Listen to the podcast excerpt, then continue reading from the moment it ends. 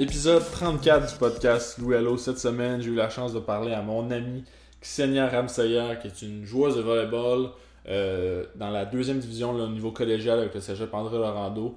Euh, Ksenia, c'est une de mes collègues de travail, puis euh, je voyais là, dans les dernières semaines sa passion euh, intense pour le volleyball, fait que j'ai eu l'idée de, l'inviter, puis ça a donné une très belle discussion. C'est la première joueuse de volleyball, évidemment, que je reçois au podcast. Euh, ça, tu sais, j'en ai appris un peu. Je connais, je connais les, les bases euh, de ce sport-là, mais je connais pas tout le fonctionnement. Fait que j'étais vraiment content de pouvoir euh, m'asseoir avec Senia euh, pour euh, jaser de ça. On vient de finir d'enregistrer au moment où j'enregistre le- l'introduction. On, c'était- je le dis à la fin, c'est un épisode de Louis Allo la nuit. Euh, Xenia était extrêmement occupée, on dirait bien, puis elle pouvait seulement faire l'entrevue à 11h30, ce qui est bien correct. Moi, je suis, je suis un oiseau de nuit, moi aussi, fait que j'étais vraiment content de pouvoir euh, faire, euh, faire ça ce soir avec Xenia, qui nous a parlé un peu de son parcours, euh, qu'elle a voyagé énormément beaucoup là, depuis le début de sa vie. Elle est née en Russie, euh, elle a vécu une couple d'années en Suisse, déménagé au Venezuela ensuite, puis elle est ici au Canada depuis une dizaine d'années, qu'elle dit neuf années qu'elle a dit là, dans, dans le podcast. Euh, donc, euh, qui a commencé à jouer au volleyball aussi en arrivant, euh, en arrivant ici au Canada, en fait, en- au début là, de son, son parcours au secondaire, puis c'est devenu une passion presque instantanée. Donc, euh, j'étais vraiment content de pouvoir, pouvoir parler avec Senia de cette passion-là pour, pour le volleyball, puis son parcours aussi un peu qui, qui est pas terminé, non, évidemment, là, que cette année c'est un peu plus difficile là, pour le volleyball. On en parle évidemment de comment, comment le cégep s'est adapté un peu pour pouvoir permettre aux joueuses de continuer à s'entraîner euh, dans les mesures. euh, dans les mesures du possible en fait avec toutes les mesures sanitaires là, donc euh, qui, ont, qui ont fait des entraînements au début de saison puis qui euh, ça a été arrêté euh, comme la plupart des sports là, en zone rouge au mois d'octobre puis qui a repris un petit peu au mois de décembre mais ça s'est fait euh, ça n'a pas été très long. Ils se sont fait couper là sous le pied assez rapidement puis ont- elle espère pouvoir retourner sur, euh, sur les terrains éventuellement d'ici la fin de la, session au cégep mais euh, c'est pas quelque chose qui, qui est sûr puis euh, ça, il reste une année euh, à au, au collégial pour euh, continuer à jouer euh, au volleyball. Puis comme elle dit, pour essayer de se faire une place euh, dans une des universités euh, au Québec pour pouvoir continuer à jouer, que ce soit en Division 1, en Division 2. Donc très content encore, je le, je redis, d'avoir pu faire ça avec Xenia. Je suis content, toujours content d'avoir des filles au podcast, des femmes pour nous parler de sport. C'est toujours très apprécié. Des femmes qui réussissent en sport puis qui ont, qui ont une passion pour, pour le sport. Euh, donc euh, ça, je vous laisse euh, écouter cet épisode-là, là, l'épisode 34 du podcast Louis Allo avec mon ami Ksenia Ramsayer.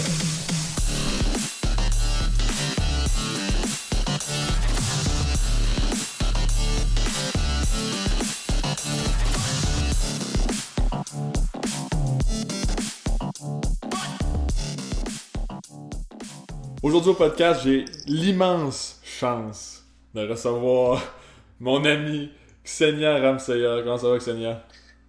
Ça va et toi? Ça va très bien, très content de pouvoir euh, te jaser euh, aujourd'hui parce que on, euh, on se côtoie pas mal là, depuis quelques mois, mais je me suis rendu compte que j'en connaissais pas tant à propos de toi, fait que je suis content de pouvoir te jaser aujourd'hui puis pouvoir en apprendre un peu sur ta carrière d'athlète. Ben ça me fait plaisir, écoute. Ben écoute, on va commencer par le commencement. Là, tu m'as parlé un peu hier de ton de tes origines, puis là j'ai énormément de questions. T'es né Ok. en Russie, c'est ça? Je je suis née en Russie, d'un père euh, russe et, et suisse. Euh, ma mère, elle est suisse-française.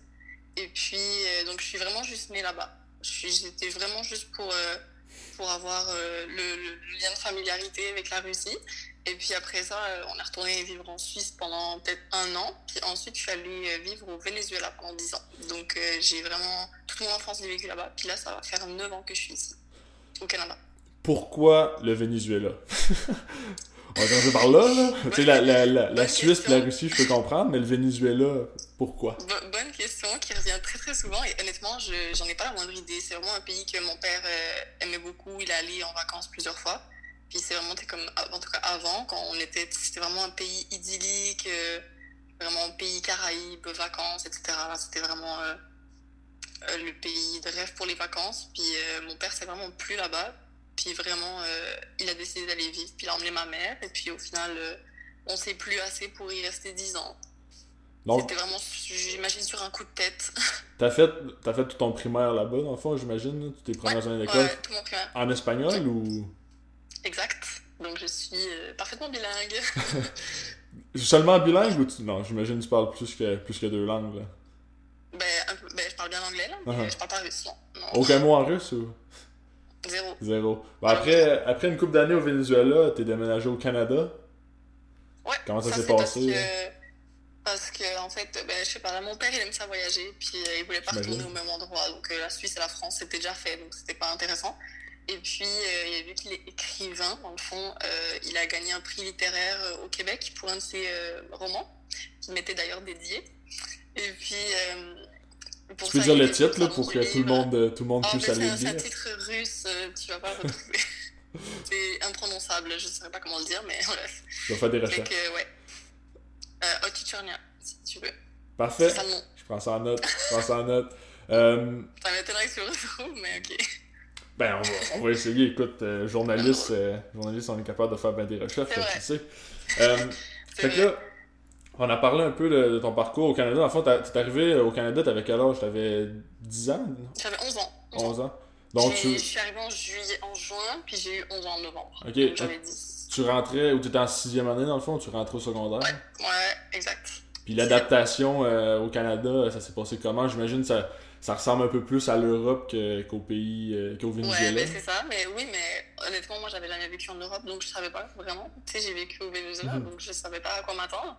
Et puis euh, je pensais que ça allait être dur au niveau de l'école, tu sais, j'ai fait en espagnol, mais comme c'était pas du tout les mêmes choses.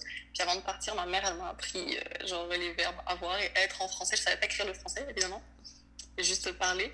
Mais euh, ouais, été quand même euh, plus, on va dire, surprenant dans le sens où je m'attendais à, à ce que ce soit pire. Et puis au final, je me suis super bien adaptée. Les gens étaient toujours super sympas, euh, vraiment euh, sans, sans aucun problème.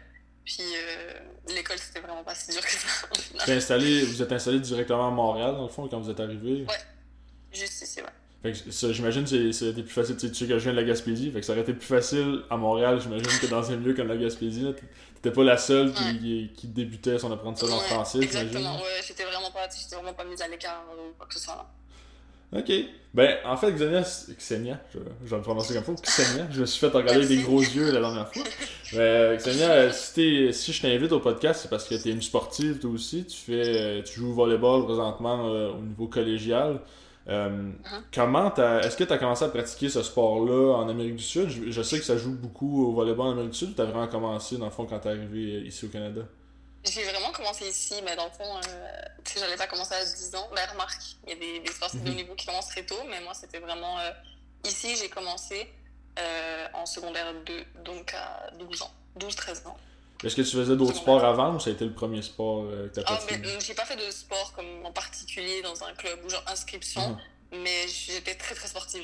Vraiment tout le temps, je faisais du sport.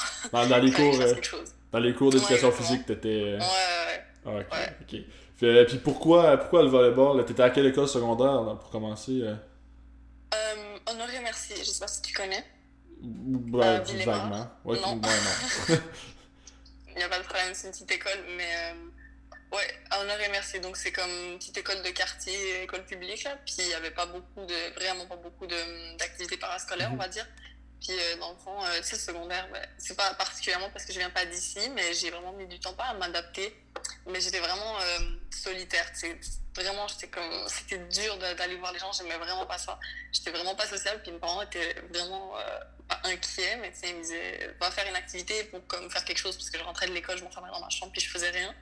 Ils me disaient, trouve quelque chose qui t'intéresse, essaie, et au pire, même si t'aimes pas ça. Puis c'était une pratique par semaine pendant deux heures, ça me coûtait vraiment rien.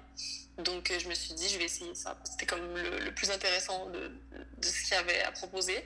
Puis au final, euh, la première année, ben, on t'apprend la base. Et puis euh, après ça, je, me, je me suis vraiment plu.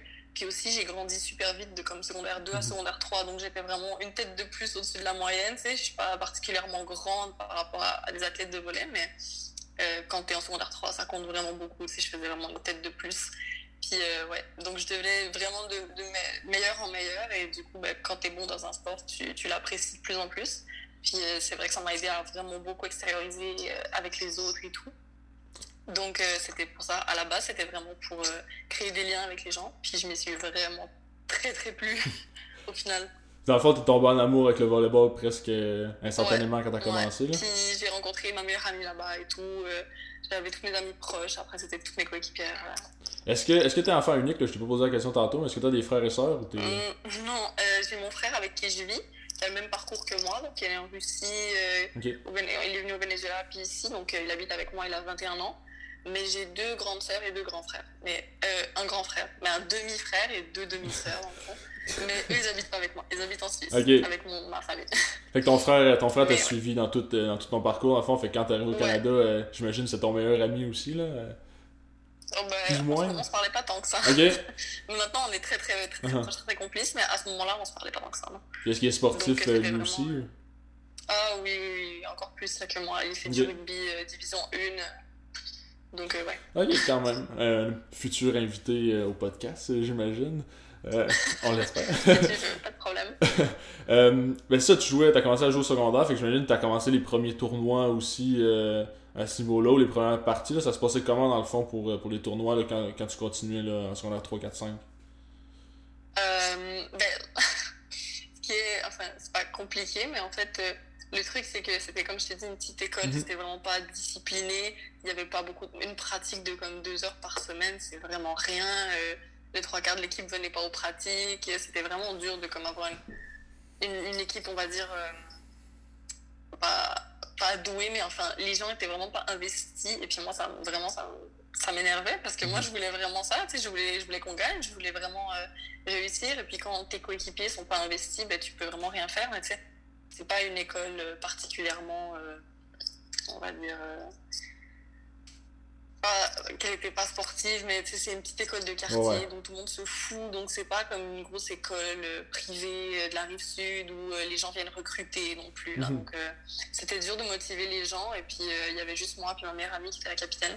On se donnait à fond. Puis, au final, ben, on était les deux meilleurs sur le jeu. Puis, on essayait de faire réussir ça. Puis, je te dirais que les deux premières années, on était toujours dernière, dernière, dernière, dernière. Et puis, tu sais, je rentrais à la maison, mes parents me disaient encore perdu. c'était vraiment, c'était la, la, normale. Puis euh, la dernière année, on a fini en demi-finale parce que euh, on s'est un petit peu plus bougé. Mais enfin, elles se sont un peu plus bougées, j'imagine, mes coéquipières. Et puis euh, voilà, ça a été. Mais ouais. Donc c'était vraiment de la défaite, tout le temps de la défaite. on s'attendait même pas à gagner, jamais. Mais je vais pas te dire vraiment que je jouais pour gagner. Là, moi, je jouais vraiment mhm. pour pour, euh, pour m'améliorer et puis pour jouer vraiment. Je voulais juste être sur le jeu tout le temps, je m'en foutais de, des points.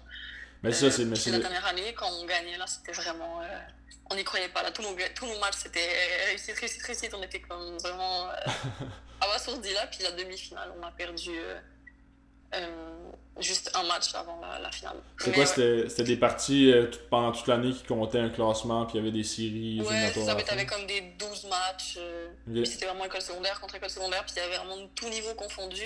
Donc on avait vraiment des, des écoles privées, anglophones, super bonnes puis d'autres écoles euh, encore plus pourries que nous. Mais euh, ouais, on, s'est vraiment amusé. Mais je comprends, mais c'est la réalité des, euh, des, petits milieux un peu. Là. Comme tu sais, je viens de la Gaspésie, puis moi, moi je coach au soccer.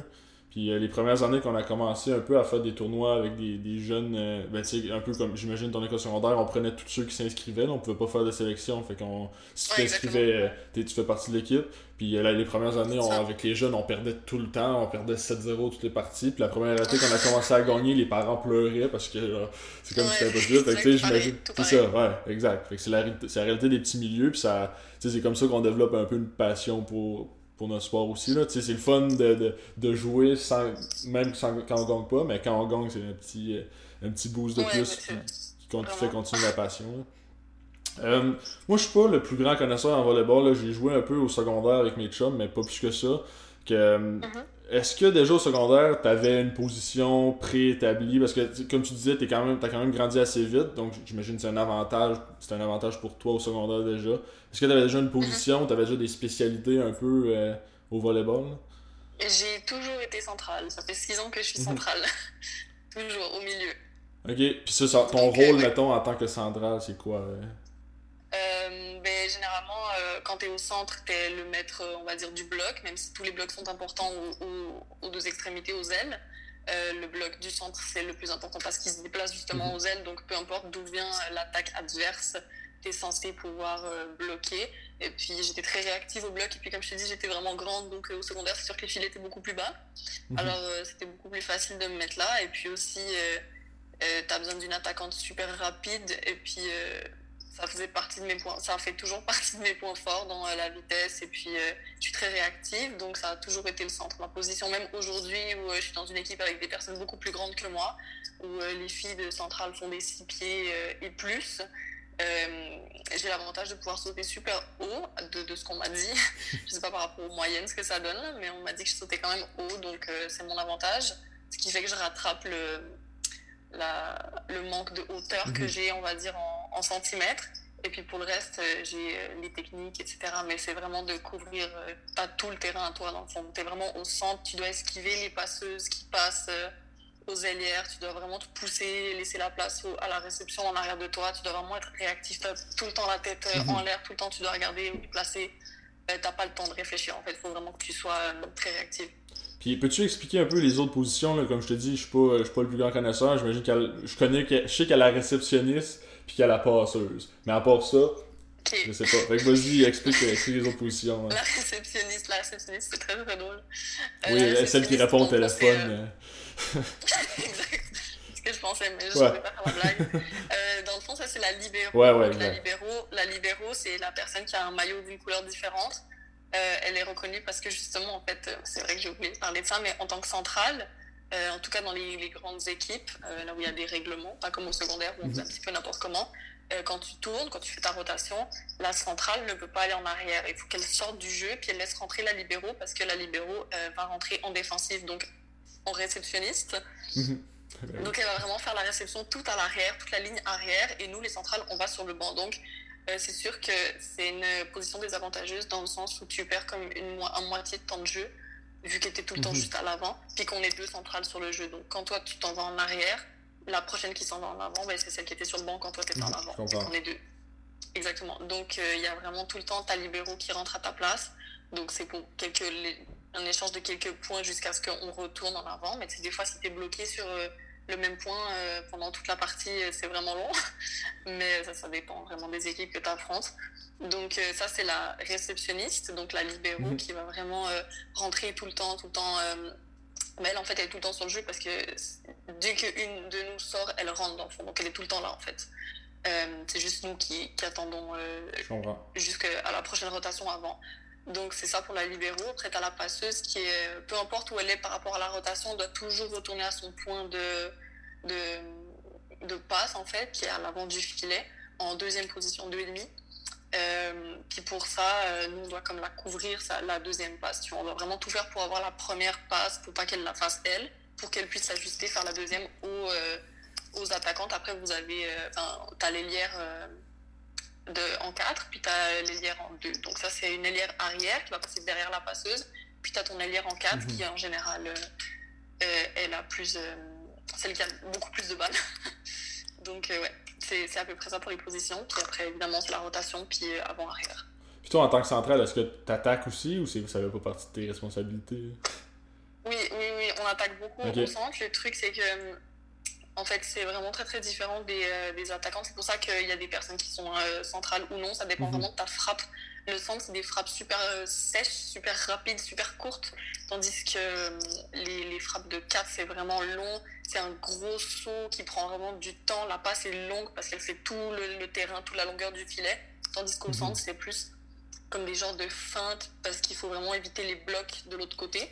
Donc euh, c'est vraiment une petite passe rapide. En fait, on fait croire qu'on fait une passe en 4 ou en 2 et puis au final, c'est une passe vraiment de quelques centimètres qui, euh, qui est dirigée au centre. Donc on est vraiment très très proche de notre passeuse. Alors oui, on a beaucoup de, on a beaucoup d'attaques, mais elles sont vraiment très très différentes. C'est pour ça qu'aussi, euh, même si t'es pas spécialement grande, tu as une, une, certaine frappe innée, on va dire. plus facilement pour certains d'être au centre, plus d'autres qui vont vraiment dérouler le bras, vraiment qui prennent leur temps pour faire un geste mhm. plus propre. Euh, et elles, elles vont vraiment euh, en 4 ou en 2, suivant si elles sont gauchères. Généralement, les gauchères vont en 2 parce qu'elles frappent euh, à l'intérieur du, du, mhm. terrain avec la main gauche. Et puis les, les droitières vont en 4. Donc, comme tu dis, même si t'es pas impliqué dans le jeu, même si tu touches pas au ballon, t'es toujours impliqué dans le jeu. En fait, il faut toujours que tu sois bien positionné, que tu fasses les feintes au bon moment. Puis... Ok. Ouais, ben, de toute façon, même, même si. En fait, quasiment impossible que tu touches pas le ballon. Ouais, c'est ça, ouais. Parce que par rapport à la répartition du terrain, il y a toujours un moment donné où tu vas le toucher, que ce soit un bloc, que ce soit un save, que ce soit euh, un rebondissement de quelque uh-huh. chose au coin de, du terrain. Il y, a, il y, a, toujours un moment donné où tu es impliqué. Donc tu vas te permettre d'être euh, euh, distraite ou quoi que ce soit. Il faut toujours que tu. Parce que sinon ça part vraiment vite. Puis c'est très, très rapide le volet. En tout cas, euh, dans, en D2, D1 et, et, plus, après universitaire, ça devient vraiment. tu la vois plus la mhm. balle. Il faut vraiment. C'est vraiment un rythme que tu dois prendre. Euh, je veux reparler un peu de, de, ta carrière de joueuse de volleyball. Euh, quand tu finis le, le secondaire, est-ce que, dans le fond, c'était important pour toi de continuer à jouer? J'imagine tu voulais continuer à faire ce sport-là. Est-ce que déjà, en finissant secondaire, tu avais été euh, approché par, par ton cégep pour continuer à jouer? Ou comment ça se passait, en fait, pour, pour jouer au volleyball au cégep? Ben, dans le fond, oui, j'étais très intéressée parce que j'ai même choisi mon cégep en fonction des équipes. Donc, c'était vraiment, même avant mon, mon cursus scolaire, je pensais à, mon équipe. Mhm. Mais euh, oui, j'ai choisi André Laurando, mais c'est quand même proche de chez moi aussi, on va, on va pas se mentir. Mais j'avais choisi parce qu'ils ont gagné les championnats euh, provinciaux il y a quelques années. Sauf que ça, c'était pour l'équipe de division 1 qui, elle, recrute ses athlètes. Sauf que moi, j'ai eu euh, une super grosse opportunité. C'est que l'année où je suis rentrée, ils ont créé leur, leur équipe de D2. Et comme au secondaire, j'étais en D3B, je pense, vraiment la dernière, dernière, dernière mhm. des équipes. Euh, c'est vraiment le, plus mauvais niveau, je pense. Euh, je pouvais pas me permettre d'aller aux, sélections de division 1. Euh, puis personnellement, je sais que j'avais pas de niveau. Mais euh, s'il n'y avait pas eu d'équipe D2, je serais allée en D. J'aurais essayé en D1. Mais normalement, en D1, il faut vraiment qu'on vienne te recruter. Tu peux pas venir en sélection. Et puis, quand je suis arrivée, on m'a dit il y a une équipe de D2 qui est créée cette année-là, à cette session maintenant. Donc, vu qu'il n'y a personne encore et que c'est un nouveau programme, on ne peut pas faire de sélection. C'est vraiment aux gens de venir. Donc c'était vraiment, on va dire, ma chance parce qu'à partir de cette session, on commence à recruter les gens. Donc c'est pas n'importe qui qui vient quand ils veulent. Maintenant, on commence à recruter. Donc euh, ouais, je me suis présentée, puis on était vraiment les cobayes. C'était l'équipe novice. Donc euh, personne se connaissait, personne il n'y avait pas de recrues, pas recrues. Il y avait des filles de 19 ans, des filles de 17. C'était, euh, on se connaissait pas, on avait tout, tout, tout, tout un parcours différent. Mais mais ouais, donc j'ai eu cette chance-là. après, si j'avais pas eu d'équipe des deux, comme je te dis, j'aurais peut-être essayé en D1. Euh, je pense pas que j'aurais été prise et dans ce cas-là, je pense que j'aurais attendu une session puis j'aurais cherché un autre, euh, un autre cégep pour pouvoir jouer. C'était vraiment dans mes objectifs, c'était de jouer. Okay. À, part euh, vraiment euh, avant toute autre chose, c'était vraiment ça. Puis j'imagine que rendu au collégial, même si c'était en division 2, les entraînements ça devient beaucoup plus sérieux que ce que c'était au secondaire aussi. Ouais, ben c'est sûr que ça, ça passe de un entraînement de 2 heures à trois entraînements de 3 heures. Euh, avec les cours, euh, le travail et tout, ça, ça devient vraiment serré. Mais moi, j'adorais ça. honnêtement, on avait les comme lundi, mercredi. Au début, on en avait que deux lundi, mercredi. Puis arrivé au mercredi, euh, je tombe en dépression. Je faut attendre jusqu'au lundi pour avoir une autre, un autre entraînement. C'était vraiment. c'était lundi, tu te dis, bon, ok, mardi de pause, puis mercredi, j'ai un autre entraînement, yes. Mhm. Puis mercredi, t'es comme, oh, faut que j'attende 4 jours avant de pouvoir me rentraîner. C'était long, genre vraiment, je suis passionnée, là, il fallait que je joue. Donc, euh, ouais, ça faisait vraiment du bien d'avoir euh, d'avoir plus d'entraînement. Je sentais qu'il y avait de l'implication, de la discipline, mais comme je te dis, c'était vraiment une nouvelle équipe, donc les filles, euh, c'était un petit peu n'importe qui qui venait, donc mhm. c'est sûr qu'il y avait des filles moins bonnes que d'autres, c'est sûr qu'il y avait des filles moins impliquées que d'autres, puis moi, je comprenais pas ça dans ma tête, ça marchait pas. Comment tu peux avoir une mentalité, vouloir faire du sport, mais tu te pointes pas en pratique. Mhm. Enfin, je comprenais pas pourquoi pour certaines personnes c'est moins important que d'autres, alors que comme on est une équipe, tu puis au final, ben, on s'est vraiment toutes super bien entendues. Il n'y a pas eu euh, une seule personne avec qui ça allait pas ou quoi que ce soit. Mais euh, après, c'est sûr que, comme je te dis, il y avait toujours des gens euh, qui étaient moins impliqués que d'autres. Et puis ça, ben, ça faisait qu'on n'était pas super bon au classement non plus. après, comme je te dis, on était une nouvelle équipe. Donc c'est sûr que personne ne se connaissait. On ne savait pas les points forts des gens. Le coach était nouveau aussi. les autres équipes, on venait de rentrer, donc on a forcément commencé au bas de l'échelle, vu qu'on n'existait pas. Et puis ben, pour remonter, c'est vraiment dur. Donc, euh, ouais. C'est vraiment une belle expérience. Et puis là, euh, cette année, on a un nouveau coach qui est là, enfin, qui était euh, pas là l'année passée, mais qui, qui, coach depuis vraiment très très longtemps. Donc, mes coachs étaient plus jeunes aussi, il manquait peut-être un petit peu d'expérience. Mhm. puis là, j'ai un nouveau coach qui est vraiment très très ancien, enfin, qui a beaucoup d'ancienneté, qui s'y connaît beaucoup mieux. Nous aussi, maintenant, on a nos recrues, donc on, connaît nous nos, nos, points forts et tout. Puis malgré que c'était une année un petit peu pas mal d'obstacles. Euh, on s'est beaucoup amélioré. Si tu regardes au début euh, jusqu'à la fin, on s'est vraiment beaucoup amélioré malgré le Covid, malgré euh, on se soit arrêté en, en fin de saison sans avoir pu compléter tout ce qu'il mhm. fallait. On s'est vraiment beaucoup amélioré, puis ça se voit cette année quand on joue. Là, là on est un bon des deux, qu'avant on n'était pas, même si on n'a pas pu on n'a pas pu avoir de classement vu qu'on n'a pas joué. ça a vraiment, vraiment, vraiment, vraiment beaucoup changé. Puis j'espère que ça va continuer avec les années, que le D2 va devenir aussi important que le D1. Puis euh, leur euh, but de base, c'était vraiment de, en fait, de créer le D2 pour que le D1 recrute dans le D2. C'est que les gens recrutent dans le D2, qu'on se forme en D2, puis qu'après ça, on puisse aller en D1 de, de André Laurando. Mais ça, je vais te demander justement. les cobayes, tu sais, mais. Euh, ouais, mais ça, je vais te demander justement parce que ça fonctionne comment en fait les divisions? Comment on sait qu'un club est en division 1, en division 2 Comment Est-ce qu'il y a un club en j'imagine qu'un club en Division 2 peut monter s'il n'y a pas de club Division 1 dans son école, ou comment ça fonctionne, en fait, le Division 1, Division 2, là? Ben, en fait, euh, non, tu peux pas vraiment monter. Le fait est que euh, en D1, tu vas affronter des écoles qui ont des équipes D1, puis les D2 affronter des écoles D2. Donc, euh, je sais que pas mal tous les cégeps ont D1 et D2 en volet, parce que nous, on a affronté à peu près les mêmes écoles que, les, équipes de, que notre équipe de D1 à André, à André Laurando, je veux dire. Mais euh, ouais, tu peux monter toi si tu es assez bonne et puis qu'une équipe te, te, repère ou que ton équipe D1 de ton école te repère. Mais euh, tu peux pas, euh, en tant qu'école D2, monter en D1. Il faut monter le niveau D1. Il faut que, avec la RSEQ, j'imagine, il faut aussi que tu aies des accords et tout. Mais il faut que tu sois assez bon dans le classement. Euh, puis après ça, c'est ça, ça, devient la même chose euh, pour l'universitaire. Mais l'universitaire, il vient recruter dans le D1. Après ça, euh, il y a des écoles qui n'ont pas de D1, comme je pense Montmorency a juste une école de D2. Donc c'est forcément un bon D2. Enfin, forcément non, ça dépend des années des recrues.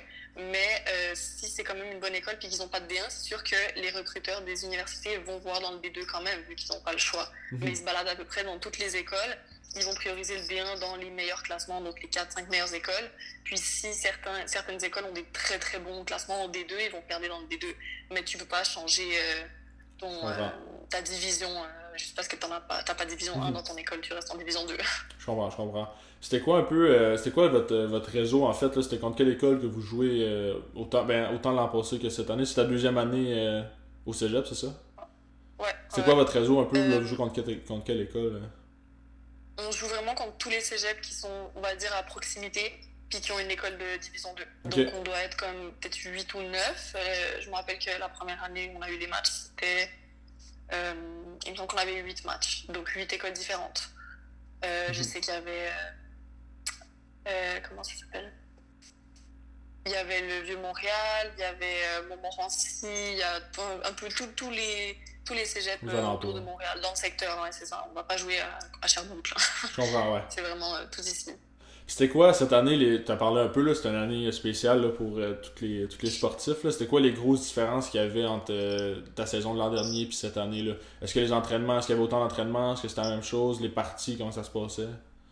Par rapport au COVID ou par rapport ouais, au... par rapport au COVID. Ok, au COVID. Mhm. par rapport au COVID, au début, le gros changement, c'est qu'on joue avec des masques. Donc, euh, très, très dur de s'adapter. Parce que jouer au volet avec des masques, c'est pas facile. Après, si tu veux jouer, tu portes ton masque, puis voilà. Mhm. Donc, euh, on s'est adapté, mais au début, c'est vrai que c'était vraiment pas facile. Tu manques de souffle, il faut sauter tout le temps, courir tout le temps, c'est des petites distances, euh, des sprints souvent. C'était très, très dur pour ça, mais au final, on s'est quand même adapté. après, changement à part ça, mais c'est sûr que il y a beaucoup plus de distance. On n'a pas pu faire de d'initiation pour les recrues. On a, on, on pouvait, on n'avait pas une très très bonne proximité avec les nouvelles. La, la, première année, on se faisait des, des lifts entre nous. On, on, a appris à se connaître vraiment rapidement et tout. Si on avait des cours, donc on se voyait à la cafette, on, se croisait dans nos cours et tout. Là, c'est sûr qu'on ne pouvait pas vraiment. Euh, après, on s'est super bien entendu cette année aussi avec les nouvelles, donc il n'y a pas de problème. Mais je te dirais que le plus gros changement, c'est vraiment la proximité. Tu sais, on se mettait à deux mètres, on ne peut pas se partager l'eau, on ne peut pas se mettre à côté. Il faut tout désinfecter avant, il faut tout désinfecter après, les ballons, les, euh, les poteaux de, de filet, tout, tout, tout. Donc ça prend beaucoup de temps, c'est 15 minutes à la fin. Euh, c'est sûr que sur trois pratiques de comme 3 heures, 15 euh, minutes à chaque fois, ça te fait, ça te fait quelques bonnes heures à la fin de la mhm. saison que tu, on va dire, perds, hein, même si c'est nécessaire en temps de Covid. Mais je veux dire que c'était vraiment plus euh, au niveau du temps, de la proximité, puis euh, le masque. c'est ça qui a changé beaucoup. Est-ce que vous avez pu jouer des, des matchs quand même euh, cette année ou Zéro, aucun. Zéro, c'est ça. hein? Parce que que la saison commence euh, en novembre, puis on a, eu, on, a, on a dû arrêter le sport en octobre. Uh-huh. Donc non. Puis est-ce que les entraînements ont continué ou même pas? Vous avez pas pu continuer Non, non, non, Ok. euh, on a dû tout arrêter en octobre, fait que ça va faire 5 mois. Puis en décembre, euh, il y a eu un petit, un petit relâchement. On a pu faire des pratiques individuelles, fait que c'était du 2 par Ok. 2 dans le fond. Puis comme euh, toutes les, on va dire des paires de, de filles euh, aux quatre coins, donc on était 8. C'était 2 deux, par coin de gymnase, on va dire. Et puis on s'approche pas, on est vraiment 2 par 2, mais on reste à 2 mètres, mais c'est assez facile étant donné que c'est du volet, on est pas plus Mhm. proche. Mais au moins, c'est, on, a, on a le gymnase en, en hiver avec euh, le, froid, la neige et tout. C'est pas facile de jouer dehors. Tu sais, l'été, on a des terrains de beach un peu partout, c'est facile, mais l'hiver, c'est vraiment compliqué. Donc, au moins, on avait le gymnase à proximité, puis on a le filet surtout, le plus important. Donc, euh, c'est sûr que c'est du 2 deux, par 2, c'est pas des vrais entraînements. Il n'y avait pas le coach, mais tu sais, on a quelqu'un qui nous supervise. Mais ouais, donc, euh, ça, c'était en décembre. Alors, on avait comme. On a fait peut-être trois pratiques, puis après, on a eu le confinement total Ok, ouais. fin décembre. Donc euh, j'ai pas rejoué depuis. J'ai fait trois pratiques en décembre, mais sinon depuis octobre rien de sérieux. Est-ce que vous avez espoir de pouvoir faire au moins les entraînements d'ici la fin de la saison? Parce que là, il reste plus énormément de temps à ta session non plus. là. Donc est-ce que tu penses Ouais, que tu vas ben, pouvoir tourner les- sur le terrain ou- Ben, la session en tant que telle, elle est censée finir euh, en fin mai, donc Mhm. c'est si on est en mi-mars, il resterait comme deux mois. Après, je sais que le sport normalement ça se finit en avril, en tout cas euh, à André Laurando. Mais euh, le truc, c'est que euh, avec les nouvelles mesures qu'ils ont données, on pourrait être capable de faire nos pratiques individuelles, comme je t'ai dit, qu'on a fait en décembre. Vu que c'est du 2 par 2, on pourrait, on pourrait normalement faire ça. Après, j'ai pas eu de nouvelles parce que on sait pas encore comment faire. euh, parce qu'à la base, nos pratiques c'était le soir, donc là il y a le couvre-feu. Est-ce qu'on va avoir des attestations? Ou est-ce qu'on va devoir reporter ça le matin? Est-ce qu'il y aura quelqu'un pour nous superviser? Est-ce que le coach doit être là? On sait pas, on a plein de questions donc on est vraiment pas au courant euh, pour l'instant. Mais jusqu'à maintenant, ça serait des pratiques individuelles, pas mal avec le masque évidemment. Mais pas de pratiques euh, entraînement euh, ouais. ensemble. Est-ce que, là, je te, je te l'ai même pas demandé encore, mais tu on a on a l'impression que tu étudies en volleyball au cégep, mais tu suis, tu suis un cours aussi. là. Est-ce que est-ce que c'est ta, c'est ta dernière session ou tu te restes une autre année dans le fond euh, collégial après? Non, il me reste une autre année. Je l'ai fait en trois ans. Je, je prends pas vraiment euh, mollo. Puis euh, c'est surtout euh, pour pouvoir jouer plus longtemps aussi, je vais pas te mentir. Ben, c'est, non, mais C'est c'est, c'est tout à fait normal, là, dans le fond. tu quand quand, Ouais. quand t'es à ce niveau-là, tu veux pouvoir jouer le plus longtemps possible au volley. Puis Ouais, t'étudies en quoi qu'on a euh? perdu, on a perdu une année. Exact, c'est Euh, ça. La première année, on était vraiment euh, des sujets de test. Donc c'est aussi comme une année, euh, une année de test là. Puis la Mhm. deuxième année, ben, on, on l'a complètement raté. Euh, et puis je me suis dit que avec euh, l'école en ligne, euh, j'ai pas vraiment envie d'aller à l'université en ce moment. Je me dis plus, plus t'attends mieux. Ouais. Enfin, mieux c'est. Non, mais euh, je me dis que je suis vraiment pas intéressée d'aller à l'université en ligne. Donc je me dis, c'est peut-être dans une session ou deux, ça aura changé. Et puis je suis vraiment pas pressée, honnêtement. Je sais même pas vraiment ce que je veux faire. J'ai, euh, euh, fait une entrevue il y a une couple d'épisodes avec euh, Maude Poulin-Labelle, qui est une fille qui joue au hockey à l'Université du Vermont, donc dans NCAA. Puis là-bas, qu'est-ce qu'ils ont fait, c'est qu'ils ont, ils ont rajouté une année dans le fond au contrat des filles. Fait que même s'ils vont finir techniquement leur. Université aux États-Unis, c'est 4 ans dans le fond que tu peux jouer au hockey. Là-bas, ils vont rajouter une Mhm. année vu que cette année ils l'ont manqué. Fait que même si Ah, euh, ils vont ouais. pouvoir continuer à jouer, fait que j'imagine- je, je pense pas que, que ça va être quelque chose qui va être possible peut-être au Québec, là, justement, en plus que c'est au niveau collégial. Ouais.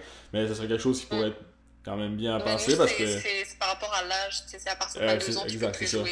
donc, euh, Mais c'est quand même, hein. c'est quand même une année perdue, là. Même, tu sais, les entraînements, c'est important. c'est important pour le, le- le- pour l'expérience quand même, une année de, de Mm. compétition de perdue. Puis tu m'as pas encore euh, dit en quoi t'étudiais euh, finalement au cégep. euh? Ah oui, pardon, j'ai La question en initiale. Ah, parfait. Sciences humaines. Ben oui.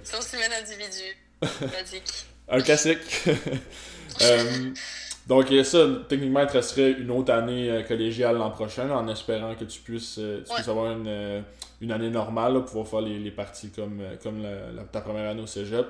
Euh, Mhm. Mais après, après cette année-là, est-ce que tu as d'autres buts dans le volleyball? Ce serait quoi tes, tes objectifs euh, les plus fous, mettons euh, pour le... Les plus fous, ben, c'est sûr que ce serait de jouer en D1, évidemment, Mhm. en D1 à Montréal, euh, sachant qu'il y a juste 4, universités D1 à Montréal, donc ce serait l'UDM, l'UQAM, euh, puis il y en a deux autres, mais elles sont un petit peu plus loin. À Montréal, ce serait l'UDM ou l'UQAM, mais pour ça, c'est sûr qu'il faut être en D1 collégial, ce qui n'est pas mon cas. Donc, euh, je pense pas me faire recruter particulièrement. Mais sinon, pour le D2, euh, la seule université en français qui se donnerait proche, proche d'ici, ce serait Gatineau. Donc, euh, soit aller continuer en D2 à Gatineau universitaire, dont je sais que j'aurai les capacités, soit il faut que je me force en un an à, rattraper un niveau D1 universitaire.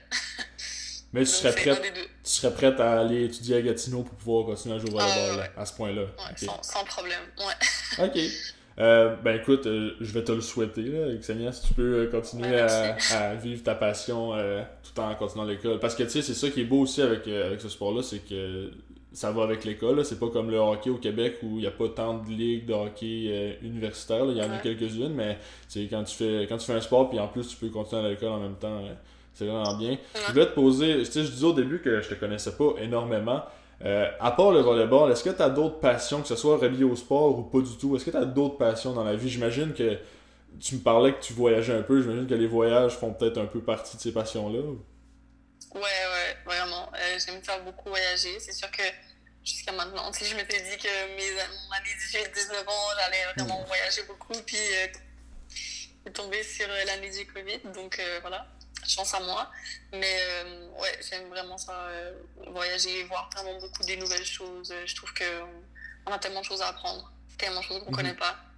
Donc euh, ouais, l'apprentissage en, général, toujours ouverte à, tout, mais en tant que passion, je te dirais, à part le sport... c'est pas mal. pas, pas grand chose. si, on parle, si on parle des voyages un peu, j'ai deux questions. Le plus beau voyage que tu as fait jusqu'à maintenant? Ton voyage de rêve, le prochain voyage en fait que tu pourrais faire le quand si demain matin il n'y a plus de Covid, c'est où que tu t'en vas? Euh, j'aimerais ça aller. Ben, j'aimerais ça essayer soit l'Espagne, soit le Portugal. Parce que je trouve que c'est des, beaux pays mhm. euh, intéressants. Euh, pas spécialement les Caraïbes, puisque j'ai vécu tout mon enfance, donc c'est pas plus intéressant que ça pour moi. Mais ce serait quelque chose comme Portugal ou peut-être l'Espagne. Puis mon plus beau voyage, euh, c'était euh, en Suisse. Je suis allée euh, trois fois l'année passée. C'est pour voir ma famille principalement, mhm. mais j'y suis allée la dernière fois avec ma meilleure amie. Donc c'était vraiment la première fois que je partais en voyage toute seule avec une amie et c'était vraiment euh, super cool. Mais pour vrai, même moi, je pense que la Suisse, c'est un, c'est un paradis des sports d'hiver puis des sports en général aussi, la Suisse. Là. Mhm. Je pense que c'est un, des, des pays que je voudrais le plus visiter. J'ai pas eu la chance. J'ai un ami qui, qui, va, qui, qui vient de la Suisse, qui va souvent. Fait que, Une mhm. fois, j'aimerais ça pouvoir partir avec lui, mais c'est pas encore. Les gens sont super gentils. Exact, c'est ça. tu viens, tu viens, ben en fait, tes, tes, parents viennent de la Suisse, sont, sont nés en Suisse les deux ou ils habitaient en Suisse en fond euh... Ouais, ils sont nés là-bas, puis ils ont habité là-bas toute leur vie. Ils sont nés à quel endroit à, à, Genève. À Genève, ok, ouais. Ben c'est ça, moi c'est moi c'est à Berne, euh, pas à Berne, c'est à, Davos. Je pense à Davos, c'est le mm. plus bel aréna de hockey au monde, puis je veux vraiment y aller. c'est comme un rêve d'aller à Davos. Là. ok. Ok, c'est tout ce que t'as à dire, ok. Ouais, ben c'est un beau rêve. je te souhaite d'y aller. c'est gentil, c'est gentil. Écoute, Xenia, euh, je pense que, ben écoute, je vais te souhaiter bonne chance pour euh, la suite euh, de ta carrière de joueuse de volleyball. Je te remercie énormément d'avoir pris le temps euh, de me jaser à soir. Il, commence, il commence à être tard un peu, fait que je vais te laisser aller. Je veux pas, veux pas que tu te couches trop tard à cause de moi. C'est un peu une version de Louis Allo la nuit. Parce que c'est l'entrevue la plus tard que j'ai faite. T'es une femme occupée, donc je comprends, je comprends ça. Mais je te remercie énormément, Axenia, d'avoir pris le temps de venir jaser de ta passion au podcast.